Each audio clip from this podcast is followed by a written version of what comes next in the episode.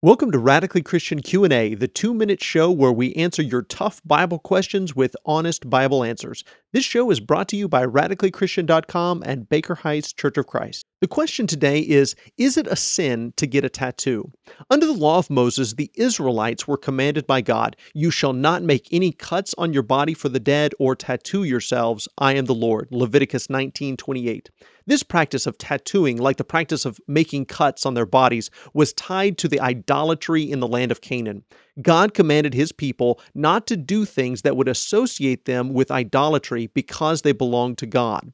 We are not under the law of Moses today. Paul says clearly in Galatians three that the purpose of the law was to bring us to faith in Christ. But now that faith has come, we are not under the law. So the Old Testament command not to get tattoos is not specifically binding on us today.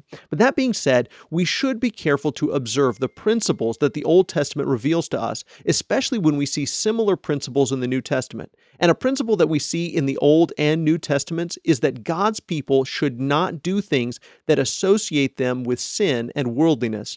Some people would say that getting a tattoo today does associate you with sin and worldliness, but others would disagree. Because we don't have any specific command, we need to let Romans fourteen be our guide. It says not to act as your brother's judge in these kind of matters, but it also says not to do things just because you think you have the right to. If you do something, even though you think it might be wrong, Romans fourteen says it is wrong. Only do what you can do by faith, knowing that an action is pleasing to God. That's all for today's Radically Christian Q and A. If you have a question you'd like for us to address, send an email to questions at radically christian dot com. For more content like this, be sure to visit radically christian dot com and like us on Facebook. And if you're looking for a church home in the Abilene area, we would love for you to visit Baker Heights Church of Christ.